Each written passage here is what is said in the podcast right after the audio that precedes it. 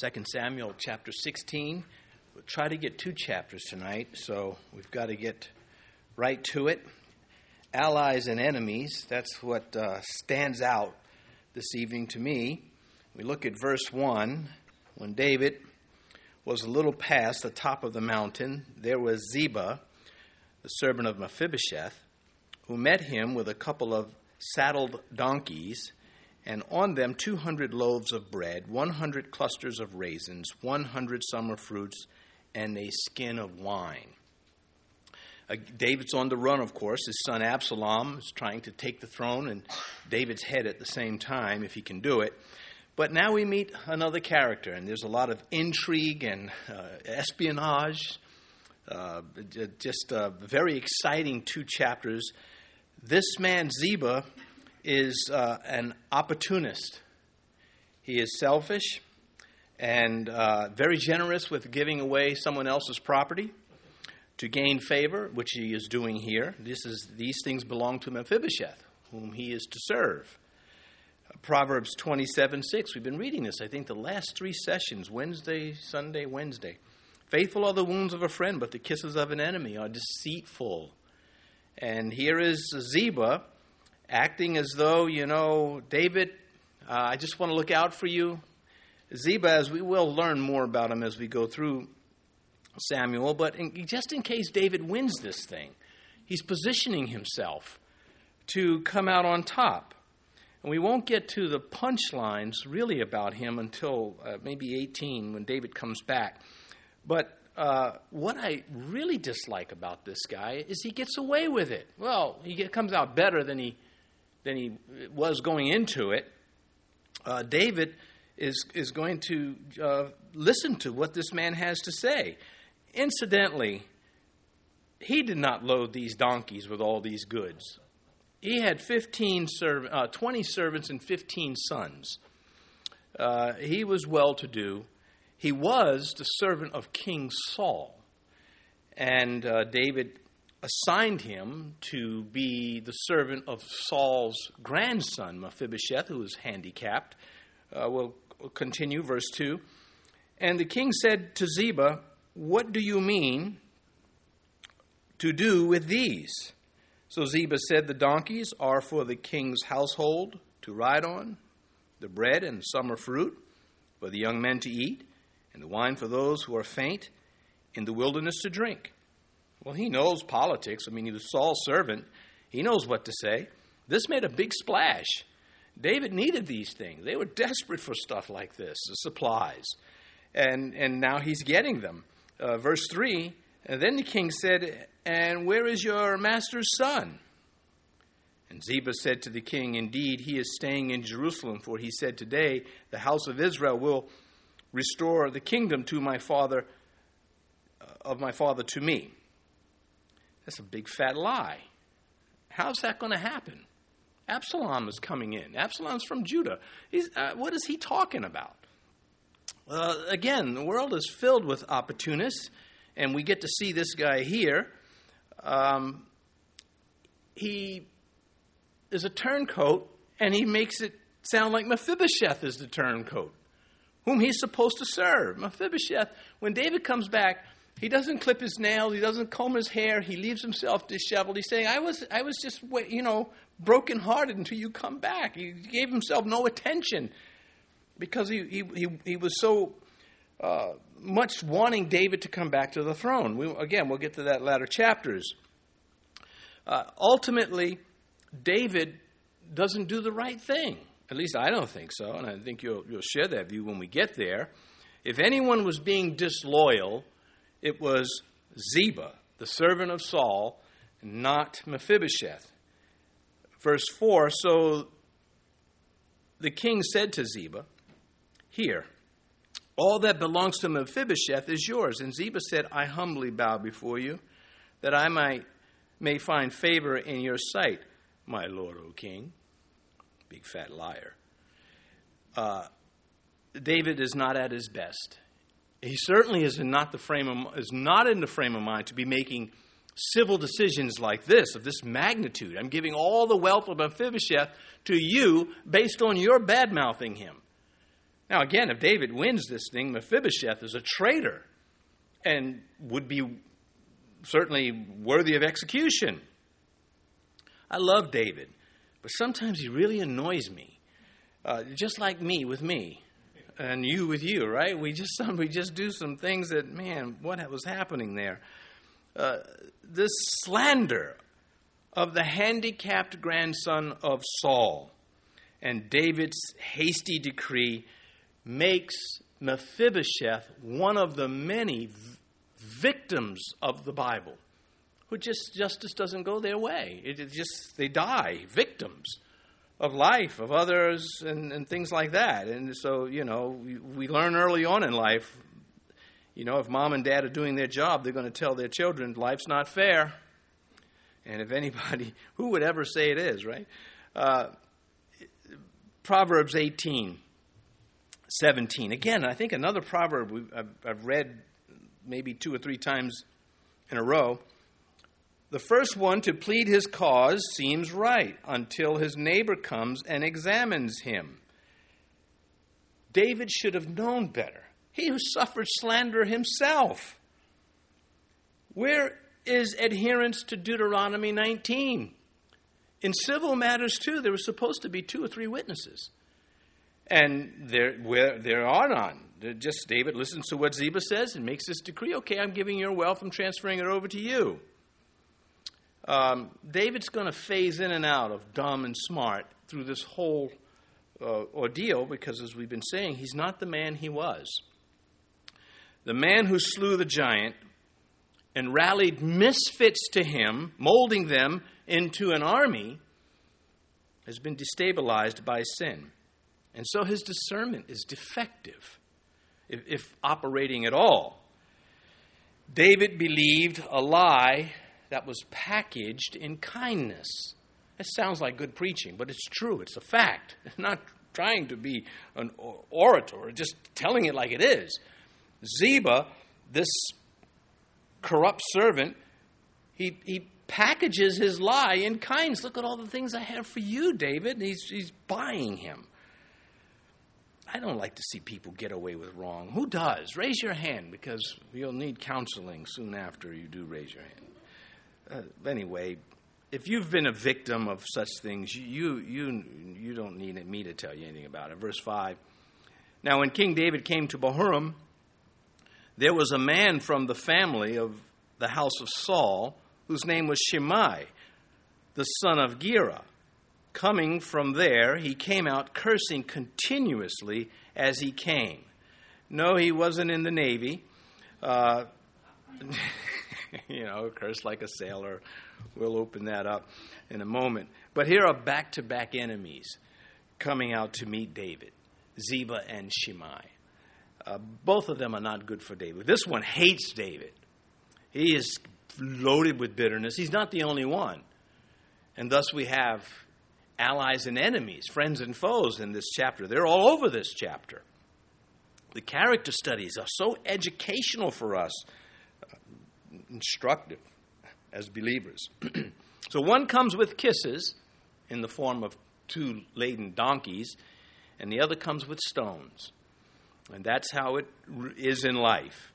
Shimei's curses were not the vulgar language that we consider profanity today. These were insults hurled at David's character before God and before men. And rather than just with a foul mouth, he was asking God to destroy David. Balak the king asked Balaam, who was then a prophet, to come and curse these Israelites. And what he meant by curse is that they, would be destroyed, that they would not succeed. Uh, the vitriol here, the, the anger, the hatred is, is over the top. He's one of those people so committed to their view that Scripture needs to move out of the way. And I say that because Exodus 22, verse 28 you shall not revile God nor curse the ruler of your people. That was the law for the Jews. And whether he believed David should be king or not, David was the ruler. Absalom had not, this wasn't over. David was still king.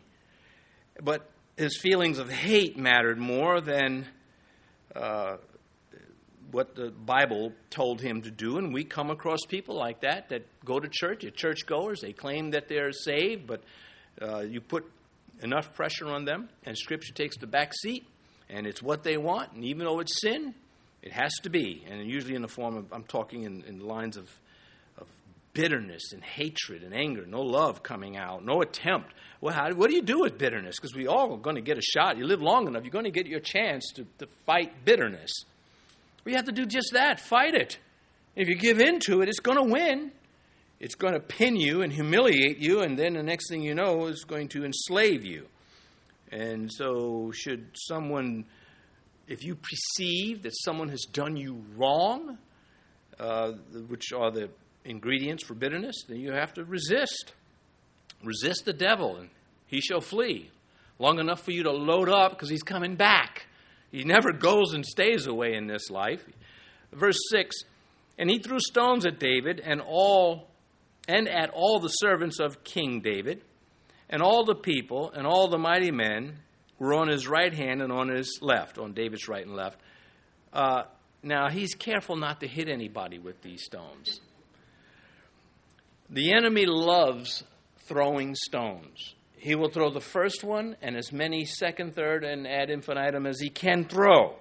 You know, he who is without sin, let him cast the first stone. Well, Shimei would have grabbed a rock real quick, as did some of those when Jesus made that statement. Verse 7 So Shimei said, Thus, when he cursed, Come out, come out, you bloodthirsty man, you rogue. You see, that's, that's the curse, that's the language. He's, he's calling David this, uh, he's, he's, he's slandering him for sure one ancient Scottish preacher picturesquely, picturesquely called uh, Shimei a reptile of the royal house of soil, Saul. Not soil, Saul. A reptile of the royal house of Saul. Uh, the truth is that David withheld his sword from the house of Saul he, he had in the cave, in the field, opportunity to kill him. He did not do it. He withheld his sword from Mephibosheth. Rule of the day in the ancient world was any rival to the throne you eliminated by execution, at least banishing them. Were David bloodthirsty as Shimei would, is accusing him, then he would kill Shimei right here. So his cursings are lies and slander, but there's so much hatred, he doesn't care. He just wants to just stick it to him and he will just get it out of him. He can't even control himself. Ultimately, Solomon will have him killed.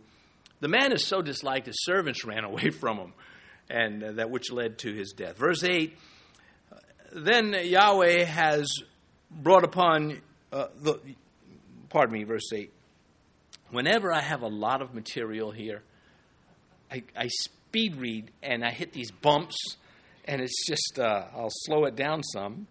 And if I don't get to 17 chapters, it will be God's fault, and uh, you should complain to Him. Fortunately, the Lord has a sense of humor, or else I'd be a puff of smoke right now. Verse 8 Yahweh has brought upon you all the blood of the house of Saul, in whose place you have reigned. And Yahweh has delivered the kingdom into the hand of Absalom, your son. So now you are caught in your own evil because you are a bloodthirsty man. These are his views, and they are wrong.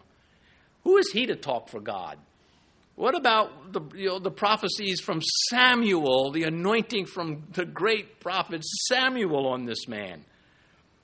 Well, he didn't care about all that. He just wanted what he wanted. He is so into his flesh, his carnal and sinful nature, that truth is irrelevant because it does not suit his agenda. And he wants God to uh, judge David to smite him. Uh, God was dealing with David, that's true, but it was for Uriah, not for, for the house of Saul. Shimei is a Benjamite, and Saul was a Benjamite. He never got over God appointing a Judean king. He would turn his hatred on Absalom too if Absalom won. Uh, he's one of the, again, the bitter people of the Bible. Verse 9. Then Abishai, the son of Zeruiah, Zeruiah, okay, it's an easy name to read. Zeruiah said to the king, Why should this dead dog curse my lord the king? Please let me go over and take off his head. I'll put it back on when we go to put him in the ground. Uh, Abishai, the brother of Joab, cousin, uh, nephew of David. You know, he's so loyal to David. And I, I like Abishai. I don't like Joab. Joab's the guy that if you see me coming, better step aside. A lot of men didn't, a lot of men died. Uh, that's Joab. But Abishai, he doesn't come across that way. And Joab's probably with him. Uh, but he has contempt for Shimei. How dare you curse my king? Uh, ever loyal to David.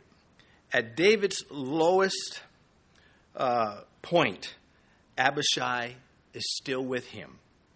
And uh, at his lowest point, incidentally, there's this list of friends that emerge throughout these seven, 16 and 17, chapter 16 and 17. These friends emerge, but so do the enemy. So let's just go over a few of them. The, the bad guys that uh, are the foes Absalom, self enthroning Absalom. Even if there wasn't a king's seat to sit on, he enthroned himself. He's so arrogant and full of himself. Ahithophel, that great counselor, he was unforgiving. He was the grandfather of Bathsheba. Ziba, self serving, and Shimei, bitter.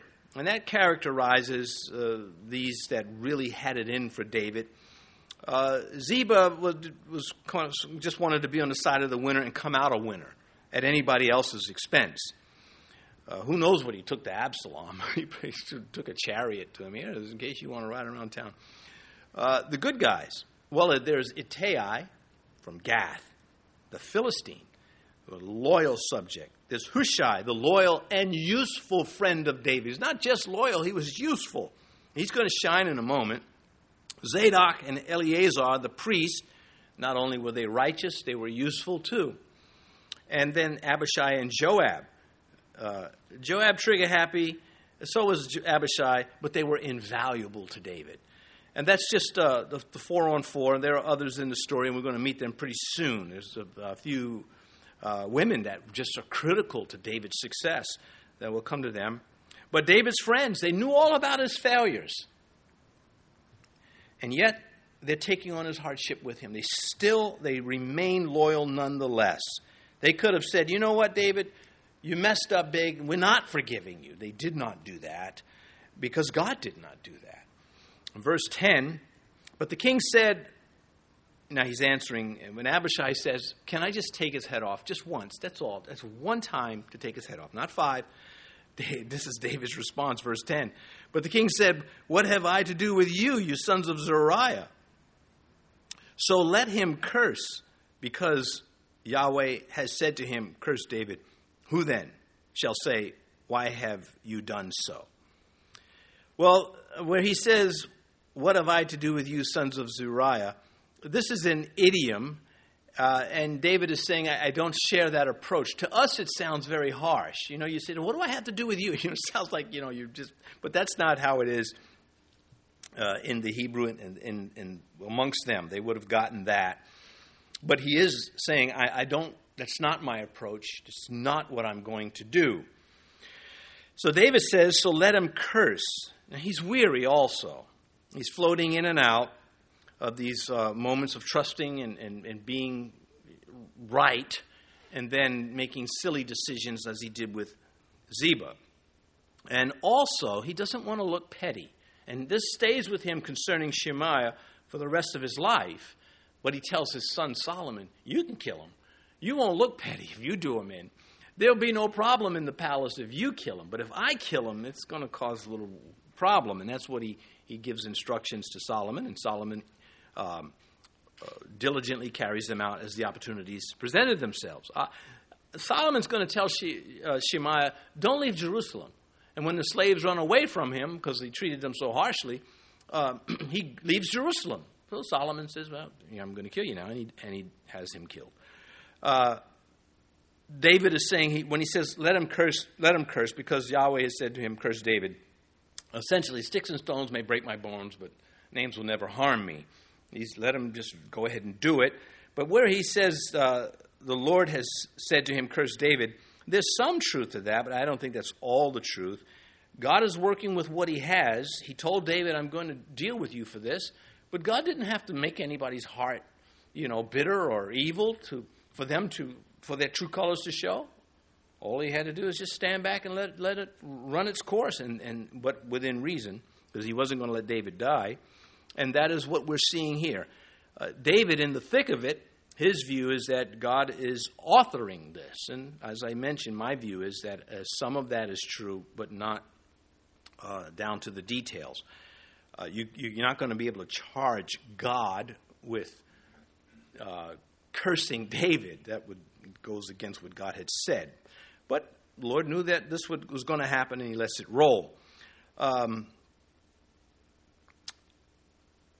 before we judge David too harshly, we have to ask ourselves if I could get away with a sin that I really wanted to commit, would I mean I've got my eye on this truck, this new Chevy Silverado. If I could steal it, would I and get away with it? Yeah, so here, David was king. He could have Uriah hit. It could be a government hit on Uriah to cover his crime. Had he been a poor man, he would not have had the, the, the means to carry this out. But he wasn't a poor man.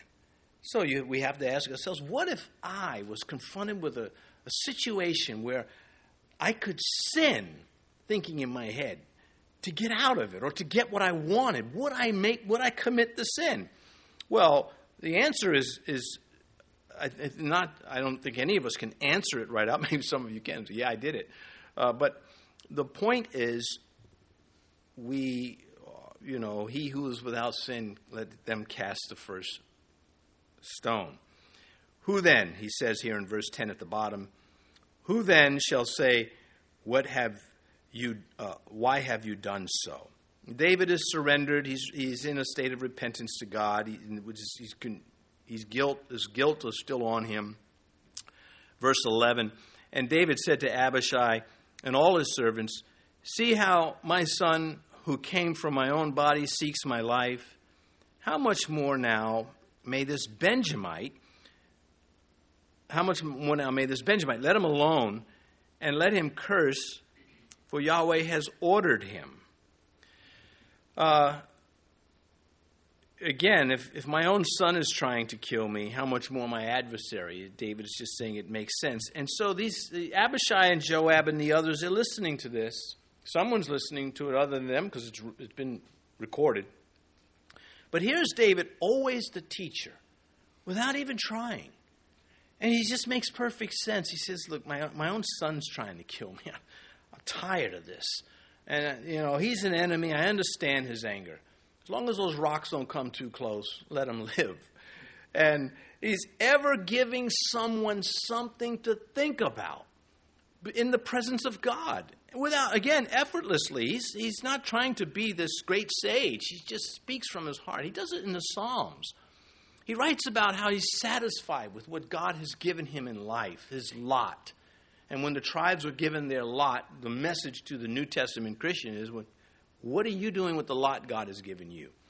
Um, me, I like to complain sometimes. Sometimes I want a bigger lot for that Silverado to be parked on.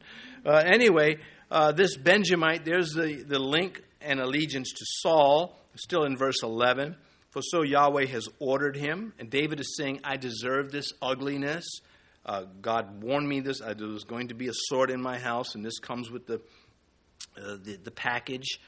Uh, he's not looking at the incidentals, the little things that Shimei is doing, that Shimei is saying.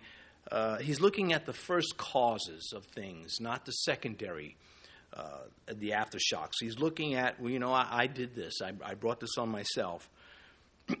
and yet he still has to live. And it would be bad for the kingdom if he didn't live. Verse 12 It may be that Yahweh will look on my affliction and that Yahweh will repay me with good for his cursing this day, for this Shimei's cursing on him. He's saying maybe, maybe if I take, if I endure the chastenings of God, God will find, will, will, will find favor with me and lighten my punishment. James writes, Indeed, we count them blessed who endure. And that is um, a, a teaching from Scripture. Verse 13. I think about that when I'm enduring. I don't feel very blessed. it's like I just wanted to stop. Um, verse 13 And as David and his men went along the road, Shimei went along the hillside opposite him and cursed as he went, threw stones at him, and kicked up the dust. He's a nut. This guy's crazy. So he's just fussing and, and just, you know, see, I, I think I, in my head, you know, you picture things. I picture him like a, you know, a 49er, one of those gold. he's got the hat bent up and his suspenders on. He doesn't look that way, but that fits, you know, a crazy miner who's got cabin fever. Uh, anyway, here is a man, and one of the lessons I think that come right out of this about Shimei is he loves his hatred. He loves it's become his buddy. And it's going to happen so quickly. We begin to cherish our faults if we're not careful. Uh, you know, people who just you can't cheer them up no matter what you say. They got an answer for you after you know, and they've been around a long time like this. They've just they've come they've endeared themselves to their situation. Uh, I hope that never the case with us. So again, he's keeping his distance, throwing these rocks and cursing because Abishai is looking hard at him. and it, uh, there's a thin line between he and death. Verse 14 Now the king and all the people who were with him became weary, so they refreshed themselves there. So they take five, they're physically wearied is the point, uh, emotionally too, I'm sure. Verse 15 Meanwhile, Absalom and all the people, the men of Israel, came to Jerusalem, and Ahithophel was with him. Uh, so they think they've got a new king. Uh, they're feeling pretty, pretty good about themselves. They got the army on their side, and they have every reason to believe this is going to be a success. Verse 16 and so it was when Hushai the Archite, David's friend, came to Absalom that Hushai said to Absalom, Long live the king, long live the king. well, of course, what stands out to me, at least, uh, of course to me, is David's friend. Uh, he's down, he's done wrong, he's still his friend, and he's risking his life for David. Uh, remember in the previous chapter, Hushai wanted to go with David, and David said, you, will be a burden to me. Stay here. You, this is what I want you to do.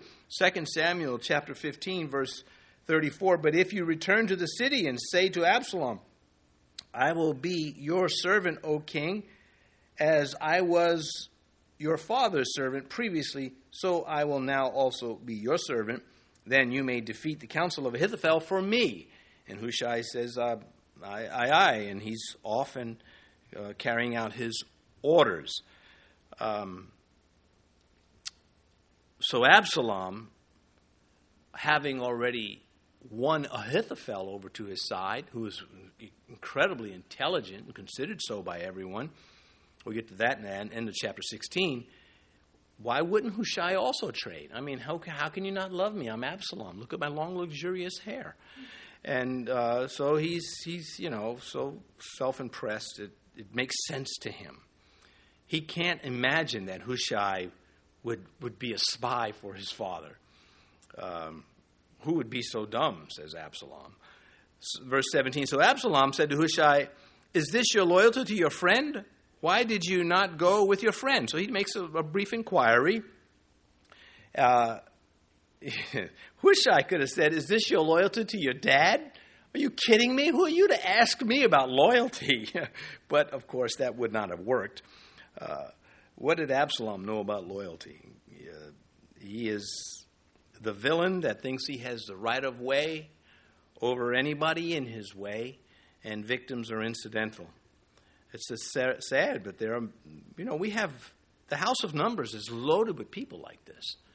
You know, the prisons, you know, they're, they're loaded with people who just, you know, you have no right. Uh, verse 18 And Hushai said to Absalom, Know but whom the Lord and his, this people and all the men of Israel choose, his I will be, and with him I will remain. Now, he's being ambiguous, is he not? Because in his head, he's talking about David. Absalom is just naturally applying it to himself. And so, in that sense, it's not a lie yet. Uh, this is the intrigue that is taking place in Jerusalem. Verse 19 Furthermore, whom should I serve? Should I not serve in the presence of his son? As I have served in your father's presence, so will I be in your presence. Okay, now he's, you know, he's, this is war. And uh, this is what he is doing to win the war. He, it would be terrible, again, if this man Absalom remains king. The southern kingdom would have been as the northern kingdom, if not worse. The implication is that uh, a counselor should serve the successor to whoever he was previously serving. It's, he asks this rhetorical question. He's not expecting a reply. But evidently, he must feel that he's got to say a little bit more. He doesn't want Absalom yet, and so he's offering, because he's smart enough to know, don't say too much. Um, but uh, verse 20 now. Then Absalom said to Ahithophel, Give advice as to what we should do. He's sitting on his throne, telling his counselors to counsel him. He's playing king. He doesn't have what it takes to be king. Verse 20 Then Absalom said, Oh, I just read that. Okay, I don't have what it takes to remember what verse I read. Uh, so he's seeking, he's, now this is important, I, th- I think. He is seeking the advice of a highly intelligent man, but he's not seeking God. God, he's not interested in what God has to say because God is not real to him. And what, what defines a Christian, one of the things that defines a Christian is Jesus Christ is very real to us. And that's what the communion table is. He's real. I obey him. I am afraid to not obey him. I try. When I fail, I can say, well, I just couldn't do it or whatever, but I still love the Lord and want to obey all the time. So, here it is. He's listening to the wise one, verse 21. And Ahithophel said to Absalom, Go into your father's concubines, whom he has left to keep the house, and all Israel will hear that you are abhorred by your father. Then the hands of all who are with you will be strong. you want to cement this, Absalom? This is what you need to do. And I, I think that there's no hesitation with this counsel. He, he wants to stick it to David. Not only does he want him dead, he wants him humiliated for what has happened with, uh, you know, Bathsheba, his granddaughter, and Uriah. Uh, because you, you know, how else do you justify this, uh, you know, what he's doing? Why isn't he siding with Hushai? Why can't Ahithophel see that David is the guy that needs to be the king in spite of his shortcomings. It certainly is not as bad as Absalom, uh, as Absalom is. But uh, God is not in his thoughts. Who needs God when you're this smart? Who needs God when you go to an Ivy League school and you appoint an atheist as a chaplain? I mean, it's the stupidest thing. That's like appointing somebody who can't swim as lifeguard. And but but of course they're not interested in logic. They're interested in sticking it to anybody who dares to believe that there's someone smarter than they are. I'm not bitter in saying these just facts. I wish I could tell them to their face, but I can't get to that level of society. Um, uh, anyway, and nor, nor would I want to. I mean, how many showers can you take in a day? And kind of wash it off of you. Anyway, there uh, no hesitation here with this disgusting advice that he gives out of bitterness Absalom's going to follow it, not out of lust, and uh, uh, just uh, genuinely two vile people. Verse 22 So they pitched a tent for Absalom on the top of the house, and then it continues in the sight of all Israel. Deliberate and disgusting. It was part of what Nathan said would happen in chapter 12. David, he's going to take, when he, he says wives in, well, at least the New King James, translated as wives, but the Hebrew really is it's a it's women. Uh, it can be translated both ways. There are other words, and and it gives context. It, it names them as the concubines. So there's no contradiction there. These are not his wives. They were left behind to keep the palace tidy. Yeah, Absalom's a slob. He's, you know, the dad. my boy's a slob. And uh, keep the place tidy. Uh, unfortunately, there's not much humor in the realities surrounding this, but they were left behind to take care of the palace. Um, verse 23 Now, the advice of Ahithophel, which he gave in those days, was as if one had inquired at the oracle of God. So was all the advice of Ahithophel, both with David and with Absalom. So there it is. He's the smartest man alive. And it would have been, and his advice is very good that he does give. But again, when you witness to someone about Jesus Christ, you do not have to be smarter than them. You have to have the Lord, the Spirit upon you. That's all you need. It, it just it makes the level, the, not only does it, it, it does more than level the playing field, it puts you on the high ground. You, you can't defeat anointing. Uh, you can resist it and suffer the consequences. And this is why so many are bitter at uh, truth because they can't change it and they hate it. Uh, but anyway, here is a man with who's gifted with intelligence, a great talent, but bitterness was his downfall. And talent apart from God is is not useful, it's damning. Of all the gifted people that God used to fashion the tabernacle in the wilderness with Moses, not one of them entered the promised land. What does that tell us about talent and skills and gifts? Well, it comes down to are you trusting in God? Because what use are they if you're not? It's a profound lesson. God is not looking so much for talent. I mean, there are people that can serve in the church, they're just never available. So you can't use them. So, what, what, what help are they? Uh, it's your availability, not only your ability that matters. It's, you know, you have to have more than just one thing. Human beings need more than just food and water. We need oxygen. And I, I like to point out we need gravity. Um, I went through a, a gravity free zone once, and my hair has never been the same. Anyway, now we get to chapter 17. Uh, Moreover, Ahithophel said to Absalom, Now let me choose 12,000 men, and I will arise and pursue David tonight.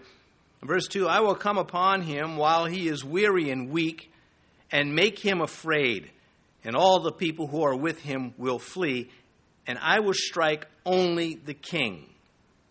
That is a great plan. He wants to have a, a commando division of rangers, a, a division of rangers. Today, 12,000 would be a infantry division with all of its support. Uh, David is, of course, accompanied by his band of warriors, palace guards, and mercenaries. He is the, has the palace officials with him, members of his household, and some other advocates, maybe totaling a couple of thousand people. Uh, he's not, he doesn't have many people with him. And Ahithophel, he is eager to lead the operation. Not only is he saying, This is how we can take David out, he says, I want to oversee it. Look at the language again. Let me choose. I will arise and pursue. I will come upon him. I will strike the king. I will bring back the people. I will, I will, I will. Contrasting what Hushai is going to say in collective speech, we will come upon him. We will fall on him. We will put uh, uh, pull it into the river. We, we, we versus, that's not French, it's English. Uh, we, so you just contrast what comes out of the mouth. One, one man is, I will because I can, and the other man is, you know. Well, Hushai is doing a whole other thing. We'll get to that in a moment. It's personal for Ahithophel. He wants David dead. And it's a good plan because he doesn't want to harm the people. He just wants the king. A strategic strike he suggests an immediate surprise attack on David and his forces and a night surprise attack, short and sweet. And uh, again, he has the interests of the people in mind, which is noble. Well, is it not a surprise? He represents the type of man or person that is ex- exceptionally intelligent, a statesman, and disinterested in God, all at the same time. And there, are, there have been many people like this in history. Uh, many of them are admirable. You look at them and you, boy, too bad. I mean, I like Mark Twain. I mean, I mean, the guy's very clever, but he was a, a heathen and an antichrist. Uh, but I, you still appreciate some of his wit. Uh, you know, he says, uh, uh, not enough brains to bait a fish hook. I, mean, I know that's not a big one. I just like that one. It's Mark Twain. Anyway, back to talents, gifts, education, intelligence, wisdom, and beauty. They don't guarantee communion with God. You can have all of those and not God. You can have none of those and have God. Like Lazarus. And when he died, the angels took him to Abraham's bosom. Verse 3 Then I will bring back all the people to you when all return except the man whom you seek, all the people will be at peace. The plan will work. You just let turn me loose. David's troops will flee when we put the when we all show up. Not likely. Those guys were committed. I mean, as Ittai said, in life or death, I'll be with you. But uh, anyway, 12,000 men against a, two, a few thousand he has reason to feel. He doesn't want to wait to amass the armies. That would take days, which would give David time to regroup and, and build his numbers too. Verse 3, uh, verse 4. And the saying pleased Absalom and all the elders of Israel. Yeah, we like that. Ahithophel, you're a smart guy. All the backslapping that was going on there, handing out cigars and, and just giggling away. Verse 5 And Absalom said, Now call Hushai the Archite, and let us hear what he has to say too. like nobody's smarter than than uh, than uh, Ahithophel. You see that cape? Uh, anyway, verse six. Then Hushai came to Absalom, and Absalom spoke to him, saying, "Ahithophel has spoken in this manner. Shall we do as he says? If not, speak up." Well, kid dum dum, instead of saying, "What do you think?" he tells him what, what the others. This is a speech and debate now. He tells him what Absalom uh, was told by Ahithophel. And so that's going to make it really easy for Hushai to counter. Otherwise, I mean, he'd be flying in the dark. And so, God, of course, his hand is in all of this. He, he now knows that whatever Ahithophel says, he has to tell to do opposite. Because Ahithophel is right. Is, that's his fear. And without divine intervention, Ahithophel will pull it off. Verse 7 So Hushai said to Absalom, the advice that Ahithophel has given is not good at this time. You know, ever the statement, it will be good on another day, but, you know, it's not good today. And uh, it was a simple mission that Ahithophel had, and it's a simple mission that Hushai has to counter anything Ahithophel says. Now, if you get tired of hearing me say Ahithophel, think of how many times I typed it in my notes, so to, you know, that I had to just take it out. Like, oh man, I'll be um, and, and pronouncing it in your head is difficult too, if, after 40 times in a row. Verse 8 4 said Hushai, You know your father and his men, that they are mighty men, and they are enraged in their minds, like a bear robbed of her cubs in the field. And your father is a man of war, and will not camp with the people. Uh, this counters Ahithophel saying, "Well, they're weary. Let me strike them now." He's saying, "Yeah, he's a he's a bear." So what what Hushai is doing is he's taking out a verbal paintbrush, a word picture he's painting. Ahithophel just went with the facts, pros. You know, do this, do that, and we've got him. Hushai paints this big story. Well, he's a man of war. He's got these troops. They're going to lay ambushes for you.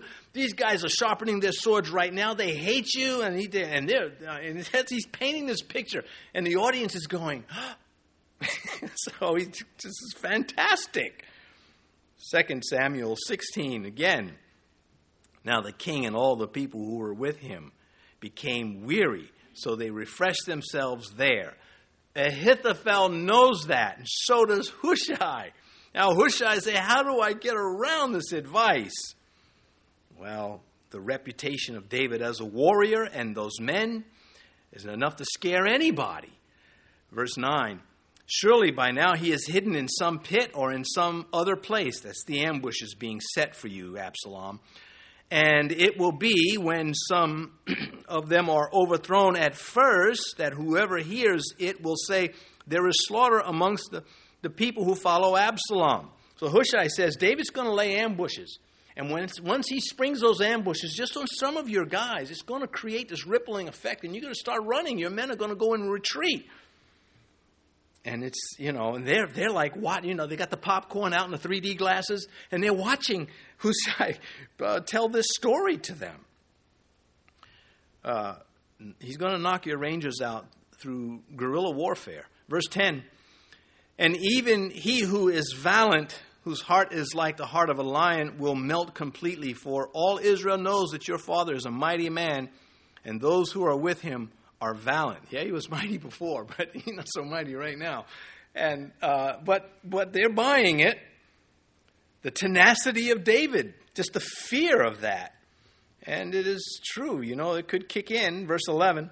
Therefore, I advise that all Israel be fully gathered to you from Dan to Beersheba, like the sand that is by the sea for multitude, and that you go to battle in person. So now he's got the, he's continuing this word picture. Build this mighty army, sort of like the Soviet Union propaganda machine, you know, and and they just you know these pictures of everything glorious. You build this glorious honor, uh, army, but one of the greatest things he does here is he gets Absalom on the battlefield.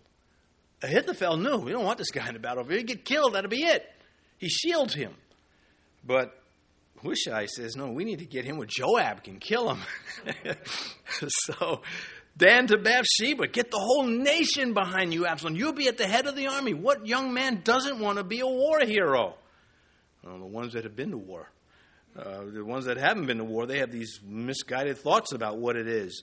Anyway, and you go to battle in person, he says. Absalom and they're just cheering this on. They can see themselves. They can already they're already at the ticker tape parade on Wall Street. They're already there. They can see themselves marching in gloriously. Okay, not Wall Street. Verse 7, verse 12.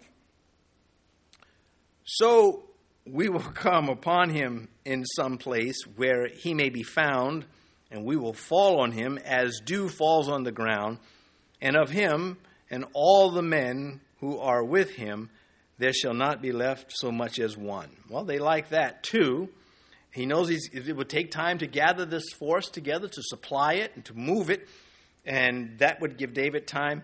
And also, it'd be a crowded battlefield. It's overkill. But, you know, Absalom and those guys are loving it. Verse 13. I can't wait to see Absalom fail. I just, you know, just dislike him so much.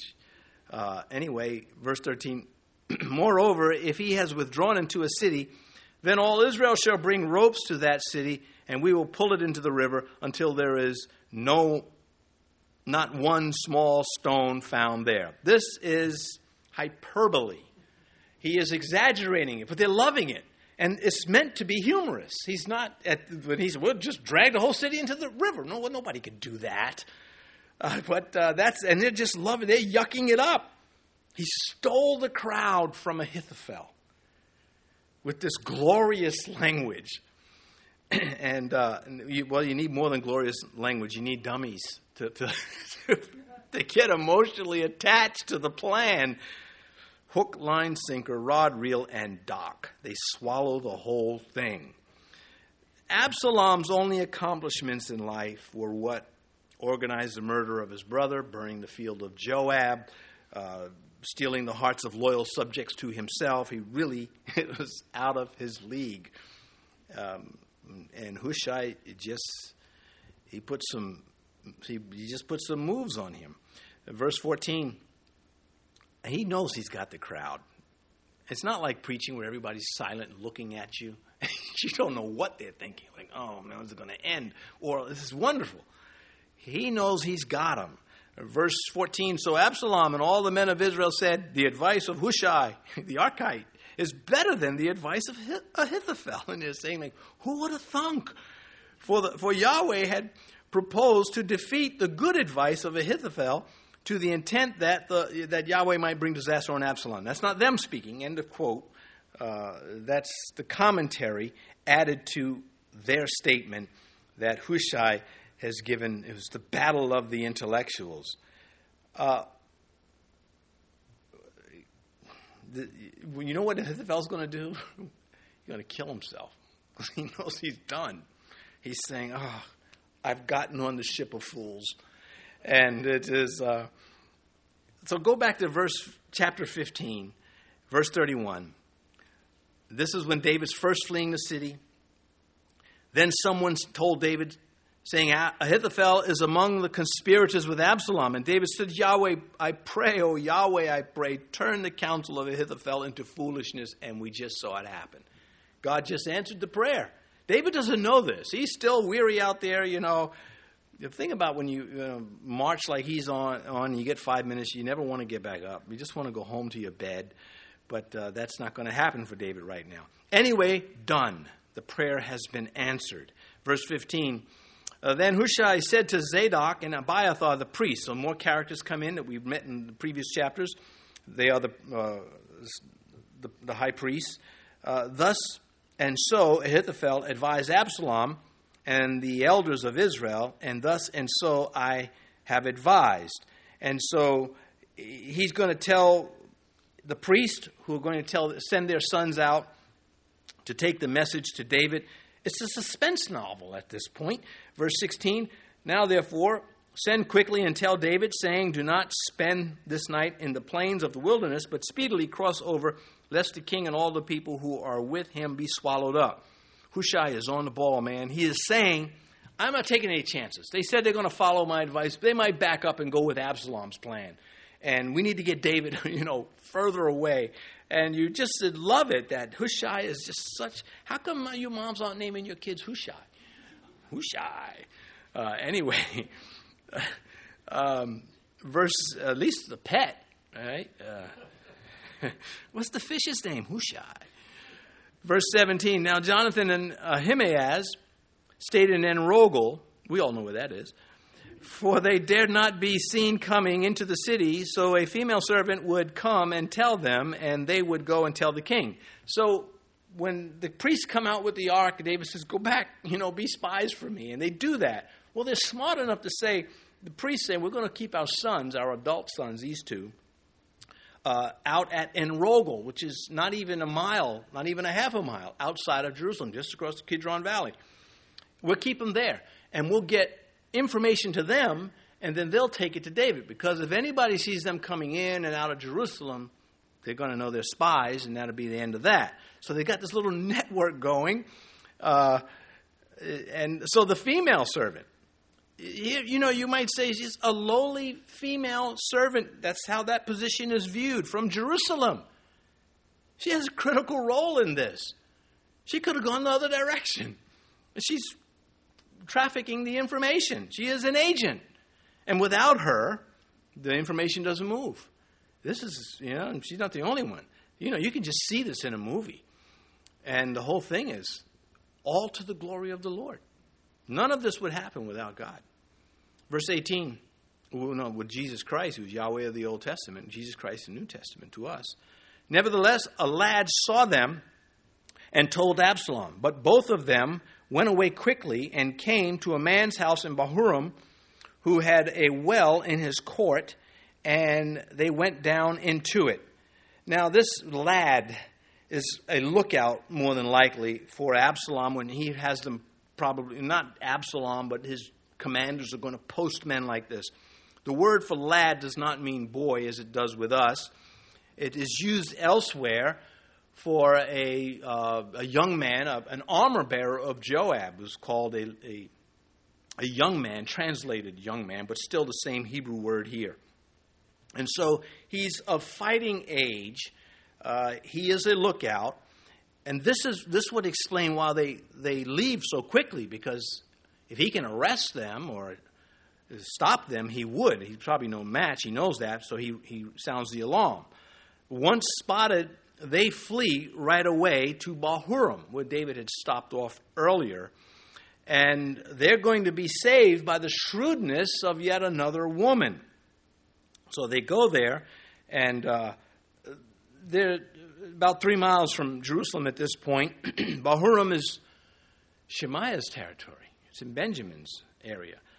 Um, Paltiel, the man who was given David's wife Michal, the last time he sees Michal when he, she is forced back to David is here at Bahurim. I know you were hoping I'd get to that. Leave that out. Anyway, verse 19. Then the woman took and spread a covering over the well's mouth and spread ground grain on it, and the thing was not known. So there's a cistern there. Evidently, it's empty or not much in it. And they're going to, she hides them down in this carved out uh, container for water, out of, carved out of stone, this cistern. I don't think they knew at the time that there were spiders in this thing. I mean, I'm not going down there. Anyhow, uh, they're in commando mode. It's tactical. It's going to be very dark, and they're going to be very quiet, and they've got to wait and hope that they don't get found. Uh, this putting the grain over it, over the lid, is, I'm told by my, in my research, that uh, that was standard. Uh, when the well was dry, you, you still had to, you know, need space. Anyway, that's where they're hiding underground. So, verse 20. And when Absalom's servants came to the woman at the house, they said, Where are Ahimaaz and Jonathan? So the woman said to them, They have gone over the water brook. And when they had searched and could not find them, they returned to Jerusalem. So there she is, another heroine in the story, a female friend, uh, the second one we read of. She plays a vital role. We've got Rahab's on the battlefield. Uh, and it is, uh, again, critical to the victory. Anybody can be useful if they want to be. Verse 21 Now it came to pass after they had departed that they came up out of the well, and they were happy about that. It doesn't say that, but we know it and went and told King David and said, Do you know they had us in the cistern? First thing out of their mouth. Uh, they told King David, Arise and cross over the water quickly, for thus has Ahithophel advised against you. Verse 22 So David and all the people who were with him arose, crossed over the Jordan. By morning light, not one of them was left who had not gone over the Jordan. Well, these people are in it with David. They're committed and they're not. Uh, you'd think palace life would have made them too soft for the force march, but they're keeping up. Verse 23. Now, when Ahithophel saw that his advice was not followed, he saddled a donkey and arose and went home to his house, to his city. Then he put his household in order and hanged himself and died, and he was buried in his father's tomb. Well, he figured that uh, certainly not condoning any of this behavior, but he figured he'd rather kill himself than be killed because he knew Absalom was going to lose now. He knew his advice was the right way. And this is part of this is what Abigail, you know, Abigail. She uh, she prophesied this over David when David was coming to kill Nabal, and she's reasoning with David for to save the life of Nabal and the men. And yet a man has risen, she says to David, to pursue you and seek your life. But the life of my Lord shall be bound in the bundle of the living with Yahweh your God, and the lives of your enemies he shall sling out as from the pocket of a sling. Of course, she, the, the, metaphor she's using is connected to David and Goliath, you know, David killing Goliath. But she was accurate, and we're seeing part of it fulfilled right here. So Ahithophel, you know, I used to think he was too full of himself he was, but the reason why is he knew that David would kill him and David would prevail. Verse 24 Then David went to Mahanaim, and Absalom crossed over the Jordan, and uh, he and all the men with him. So he has his armies, Absalom does. David is in Mahanaim. The angels met Jacob at Mahanaim right after Laban had caught up with him, was going to kill him, but God gave a dream to Laban and said, You better not and he did not. And he Laban goes back to Syria. Uh, Jacob is going forward. He's going to reunite with his brother Esau. He doesn't know how that's going to go. Last time he saw Esau, Esau was going to kill him. And uh, he's traveling. He sees the angels, and he's encouraged by this. And then he wrestles with the angel of the Lord not long after. And then he meets with Absalom. So Mahanaim has a significant role in the history of the Jews. Uh, uh, David could see the Lord is working. When he heard that Ahithophel was no longer a threat, David knew this was the answer to his prayer. Oh Lord, may Hushai defeat the you know the counsel of of uh, Ahithophel, and now he, and he's gaining support. So he's verse twenty five. And Absalom made Amasa captain of the army instead of Joab. Don't worry, Joab will kill him later. Uh, this Amasa was the son of a man whose name was Jithra, an Israelite who had gone into Abigail, the daughter of Nahash, sister of Zeruiah, Joab's mother. Well, we all know those people are, so we don't have to fuss over them. Uh, anyway, this is uh, uh, some of these are they're related to David. Amasa is David's nephew. Verse twenty six. So Israel and Absalom encamped in the land of Gilead.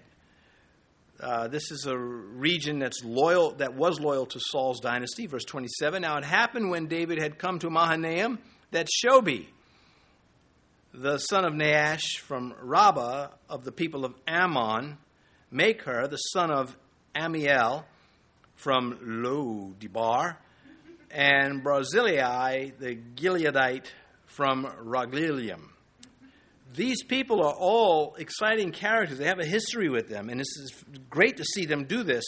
Shobi shows up because uh, he is the son of Nahash. That started the whole thing with David not going to the battlefield. It was when you know David sent messengers to to grieve for the loss of Nahash, and then they you know shamed the servants, and David went to war and conquered them. So Shobi is a vassal king of David, and yet his allegiance is to David, and that speaks to David's favor. That an, uh, once he turns an enemy to a, a friend. Um, Machir is the brother of Bathsheba because of his father and the location. Barzillai is a rich man who pours into David. Uh, these, this is just, uh, again, we started out with the enemies uh, and the um, ally, allies and enemies, and here they are, and they make they turn the tide. At verse 28, they brought uh, beds and basins, earthen vessels, and wheat, barley, and flour, parched grain, beans, lentils, parched seeds, honey, curds, sheep, cheese, herd of the herd, uh, baseball cards with the bad gum uh, for David and the people who were with him to eat for they said the people are hungry and weary and thirsty in the wilderness. So they went into action. They didn't say, "Oh my, what a war! Hope we, you know, who's going to win? I don't know." They put their lives at risk by siding with David. And it is uh, David said in Psalm 23, he's getting all of these food, this food coming in that he needs. You prepare a table before me in the presence of my enemies. Well, here it is you know, Pharaoh's daughter would harbor and deliver Moses. Uh, the widow of Zarephath, a Gentile, would harbor the prophet Elijah uh, from in Israel. This is uh, God taking care of His people. I enjoyed this. If you haven't, I don't want to know, uh, but but I enjoyed. Uh, this was right down my alley. You know, intrigue. Let's pray. Our Father, uh, what an encouraging story. Here is just a life or death situation, not knowing how it's going to go while you're living, while they were living through it, and we come along and we see this, and it is your Holy Spirit. It says, the Lord Jesus knows about you, and uh, it is the gospel of the kingdom, the truth of this kingdom of, of heaven that we are to be loyal to and to endure hardship through, through and to just uh, uh, live as your servants to your glory. And we thank you for this privilege. We ask that you get us all home safely tonight. In Jesus' name, amen.